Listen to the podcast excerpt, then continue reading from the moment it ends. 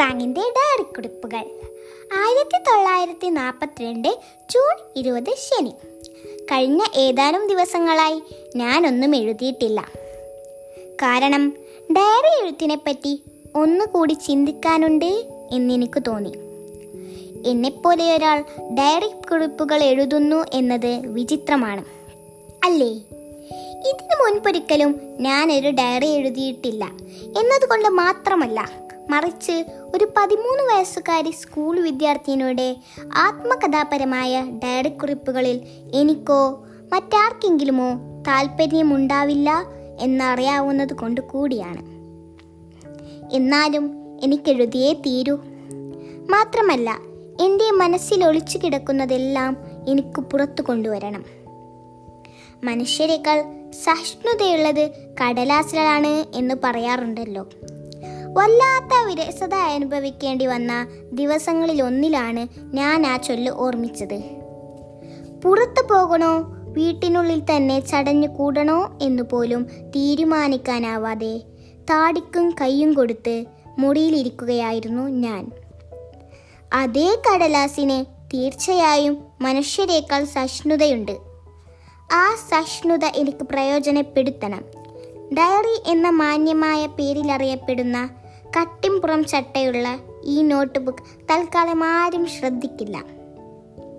ഒരു യഥാർത്ഥ സുഹൃത്തിനെ കണ്ടുമുട്ടാൻ കഴിഞ്ഞാൽ ഞാൻ ആ സുഹൃത്തിനെ കാണിക്കുന്നതുവരെ ഇത് രഹസ്യമായിരിക്കും. ശരിയാണ്, ഇപ്പോഴാണ് ഞാൻ എന്തിനു ഡയറി എഴുതുന്നു എന്നതിൻ്റെ യഥാർത്ഥ കാരണത്തിലേക്ക് ഞാൻ എത്തിയത്. എനിക്ക് ഒരു ഉറ്റ സുഹൃത്ത് പോലുമില്ല എന്ന കാരണത്തിലേക്ക്. കാര്യങ്ങൾ കുറച്ചുകൂടി വിശദമാക്കാനുണ്ട് എന്ന് തോന്നുന്നു അല്ലേ? ആരാണ് വിശ്വസിക്കുക? ഒരു 13 വയസ്സുകാരിക്ക് ഏകാന്തത അനുഭവപ്പെടുന്നു എന്ന് പറഞ്ഞാൽ അത് പൂർണ്ണമായും ശരിയല്ല താനും. എനിക്ക് വാത്സല്യനിധികളായ മാതാപിതാക്കളും 16 വയസ്സുകാരിയായ ഒരു സഹോദരിയുമുണ്ട്. സുഹൃത്തുക്കൾ എന്ന് വിളിക്കാവുന്ന ഒരു 30 പേരെങ്കിലുമുണ്ട് എൻ്റെ പരിചിത വലയത്തിൽ. എന്നെ ഒരു നോക്ക് കാണാൻ ആഗ്രഹിക്കുന്ന, കാണാൻ കഴിഞ്ഞില്ലെങ്കിൽ ക്ലാസ് മുറിയിലെ കണ്ണാടിയിലൂടെ ഒളിഞ്ഞു നോക്കുന്ന എത്രയോ ആൺകുട്ടികൾ എനിക്ക് സുഹൃത്തുക്കളായുണ്ട്. സ്നേഹസമ്പന്നരായ അമ്മാവന്മാർ, അമ്മായിമാർ, മറ്റു ബന്ധുക്കൾ ഒക്കെ എനിക്കുണ്ട്. സന്തോഷകരമായ ഒരു വീടുമുണ്ട് എനിക്ക്. അതെ, എനിക്കൊന്നിൻ്റെയും കുറവില്ല. ഇത് തന്നെയാണ് എൻ്റെ കൂട്ടുകാരുടെയും അവസ്ഥ. വിനോദങ്ങൾ, ഉല്ലാസങ്ങൾ അത്ര മാത്രമേയുള്ളൂ അവരുടെയൊക്കെ ജീവിതത്തിലും. സർവ്വസാധാരണമായ കാര്യങ്ങളെ പറ്റിയല്ലാതെ മറ്റൊന്നും സംസാരിക്കാൻ ഞങ്ങൾക്ക് കഴിയുന്നില്ല. ഒരു പരിധിക്ക് പുറം പരസ്പരം മനസ്സിലാക്കാനും അടുക്കാനും കഴിയുന്നില്ല.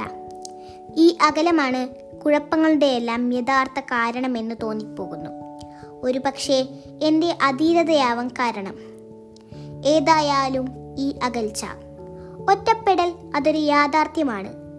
എനിക്കത് പരിഹരിക്കാൻ എന്തു ചെയ്യാൻ കഴിയും?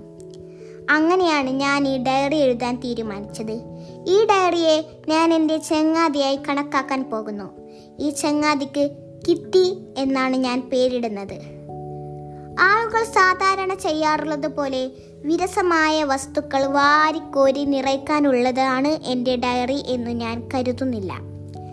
മാത്രമല്ല, പൊടുന്നനെ ഞാൻ കിറ്റിക്ക് കത്തുകൾ എഴുതി തുടങ്ങുമ്പോൾ എന്താണ് സംഭവിച്ചു കൊണ്ടിരിക്കുന്നത് എന്ന് ആർക്കും പിടികിട്ടുകയുമില്ല.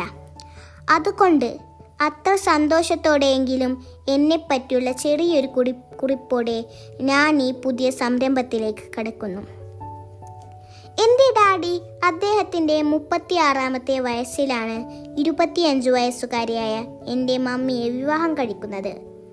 1926-ൽ ഫ്രാങ്ക്ഫർട്ട് ഓൺമെയിനിൽ വെച്ച് എൻ്റെ ചേച്ചി മാർഗോട്ട് ജനിച്ചു.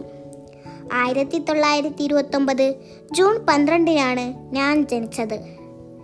ഞങ്ങൾ ജൂതന്മാരായതിനാൽ ഹോളണ്ടിലേക്ക് കുടിയേറി പാർക്കേണ്ടി വന്നു. 1933-ലായിരുന്നു അത്. അവിടെ ട്രാവിസ് N.V.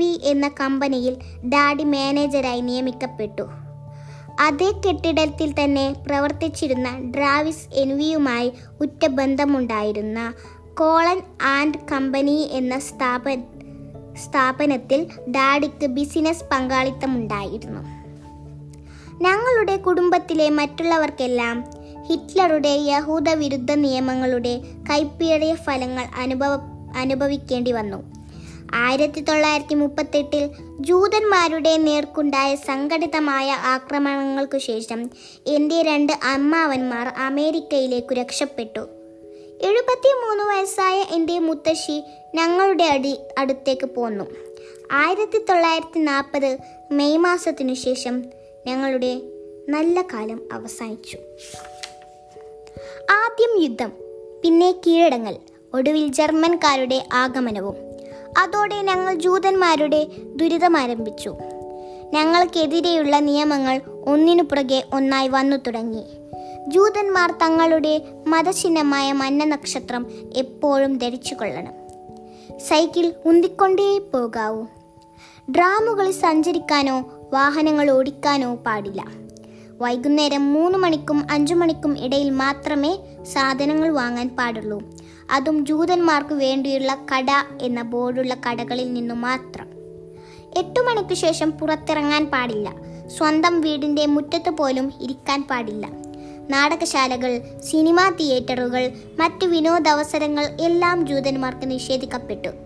പൊതുജനങ്ങൾക്കായുള്ള കായിക വിനോദങ്ങളിൽ നിന്ന് അവർ വിലക്കപ്പെട്ടു. നീന്തൽ കുളങ്ങൾ, ടെന്നീസ് കോർട്ടുകൾ, ഹോക്കി കളിക്കളങ്ങൾ, സ്റ്റേഡിയങ്ങൾ എല്ലാം നിരോധിക്കപ്പെട്ടു. ജൂതർ ക്രിസ്ത്യാനികളെ സന്ദർശിക്കുന്നതും നിരോധിച്ചു.